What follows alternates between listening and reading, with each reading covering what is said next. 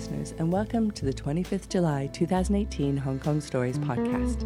I'm Rachel Smith. Hong Kong is known for its lack of space, with some of the smallest flat sizes in the world.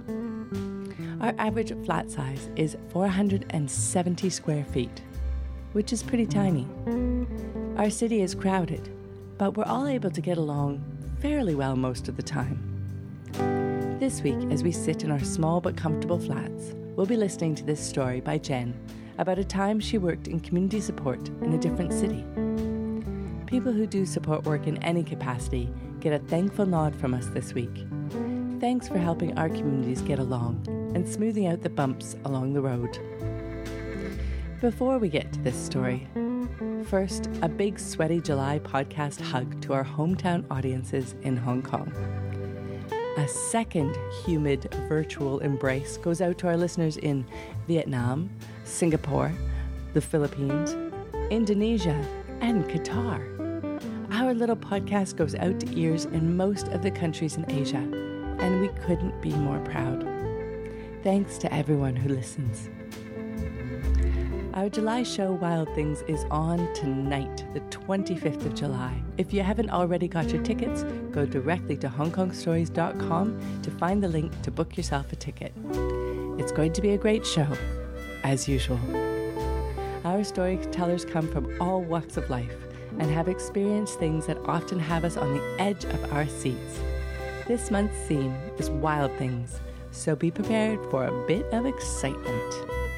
If you're listening to this podcast after the event, we have upcoming shows in September, October, with the Hong Kong International Literary Festival in November, and even a show in early December. Hong Kong Stories. It's better than comedy. It's better than drama. It's real life.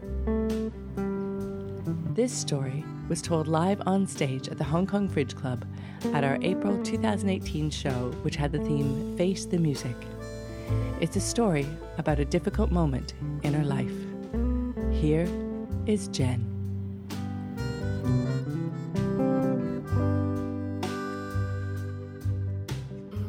I leaned forward with my elbows on my desk and my head in my hands, praying that nothing else would come up. As a youth worker, I didn't really have regular set working hours. It was early evening, and I should have been able to leave in about an hour. But my ability to go home was entirely dependent on whether or not anybody was in crisis. Otherwise, it was a great job. It was the late 1990s, and I was Vancouver's first youth worker designated for lesbian, gay, bisexual, and transgendered youth. I'd grown up closeted in a really small town, so I was constantly amazed that I was now able to get paid to organize drop ins and social events for anybody queer or questioning under the age of 25. My case caseload ranged from kids who were relatively stable and just needed a safe place to be themselves for a few hours a week to kids who were very unstable, uh, living on the streets and needing heavy intervention.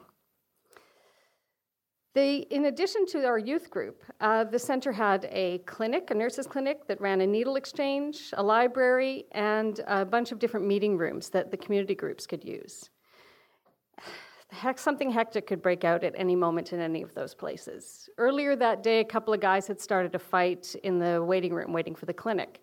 A few days ago, some guy come in and smashed up our photocopier. It was chaotic, but it was a great job. That day, I was just tired. I needed dinner with my roommates and an early night, and everything would be fine.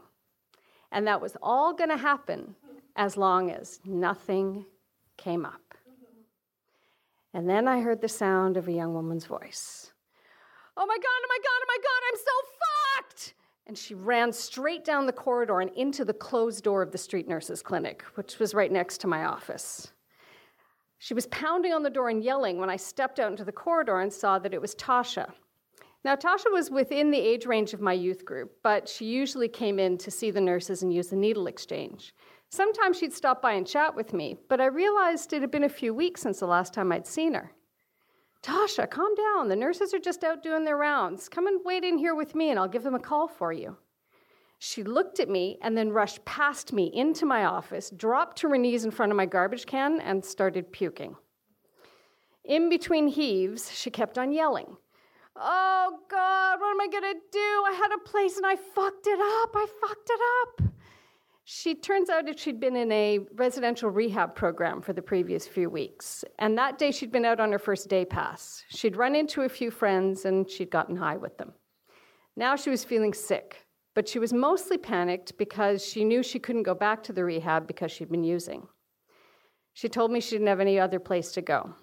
And then she carried on retching and ranting and demanding ginger ale, which I didn't have on hand. My hope of leaving at a reasonable time evaporated.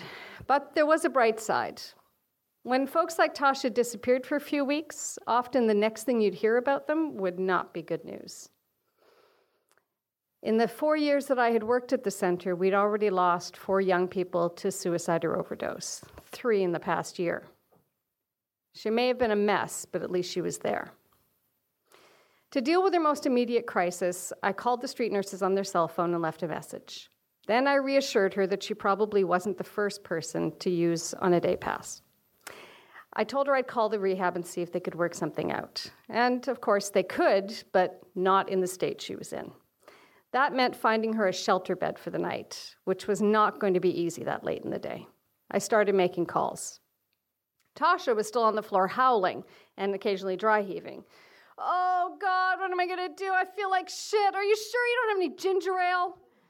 I put my hand over the phone. Tasha, I'm trying to convince people that you are calm enough to take a bed in their shelter without freaking out everybody else that's there. It's a little hard to do that when they can hear you screaming in the background.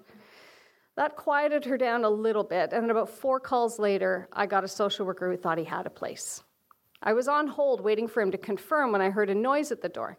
I looked up expecting the nurses, but I saw Danny. Danny was a 15 year old kid who came to the center all the time, whether we had a drop in going or not. He was not out to anybody in his life, and we were his gay oasis.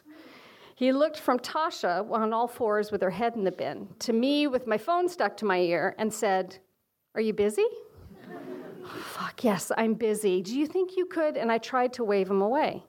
Instead, he steps forward into the room, settles into a chair, and says, That's okay, I can wait till you're done. Done? What is wrong with this kid?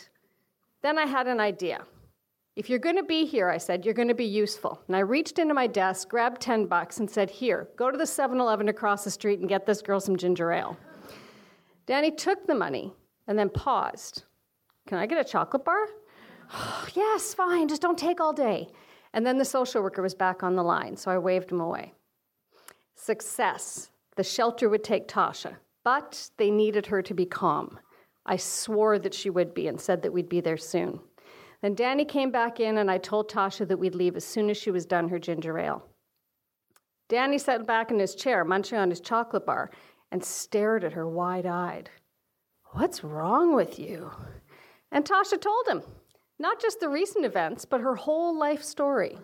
Very much in the preachy style of a guest speaker, recovered addict at a high school. I was relieved to see that she was feeling calm, but I had the nagging feeling that I'd just been suckered into crisis mode. As her tale and her ginger ale started to come to an end, the street nurses showed up, and they confirmed that she was fine, and then thankfully offered to take her to the shelter for me. I could have hugged them. By the time they were ready to go, I had my bag slung over my shoulder and my keys out to lock up. And then Danny piped up. So, you want to hang out here or maybe go for a snack? Danny, honey, I think I'm done for the day. If he had started talking, I would have been there for hours, and I was so close to getting home. Oh, come on. I mean, it's still early. We could like go and. Danny, I said I'm done. I've been here all day. Danny looked crushed. One of the nurses waved him out of the office and said, Jen's shift is done. Why don't you go and see if the volunteer in reception needs some help? I turned away and just focused on my keys as I locked up. I couldn't turn around until I heard them leaving down the corridor. And I also couldn't stop seeing the hurt expression on Danny's face. And I was horrified that I had lost it like that in front of the nurses. I snuck out past reception without saying goodnight to anybody. All the way home, I kept thinking, really? What had he wanted? just someone to be himself with for a few hours, somebody to listen. If I couldn't do that, then maybe it was time to face the fact that I wasn't just tired. Maybe I didn't have anymore what it took to do this job. Snapping at Danny had been awful, but he'd recover. What really worried me was what other mistakes I might make. As tired as I had been, I couldn't sleep when I got home. I was awake all night, wondering how I was going to admit to my boss that I just couldn't do it anymore.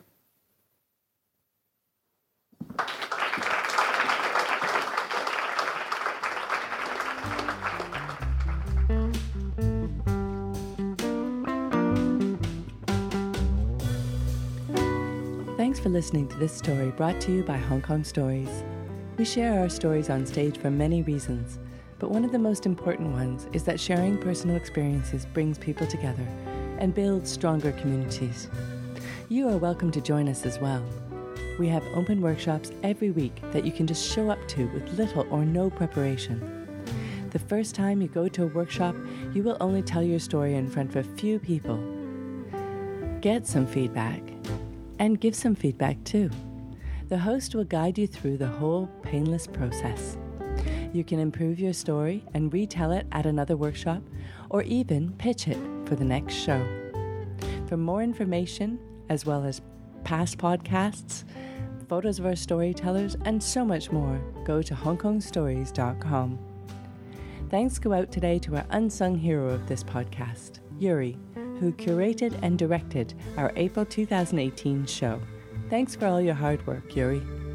The music on this podcast was written and performed by Andrew Robert Smith. Everyone has a story to tell. May your week be filled with rainbows, an amusing advertisement, and a delicious cookie or two.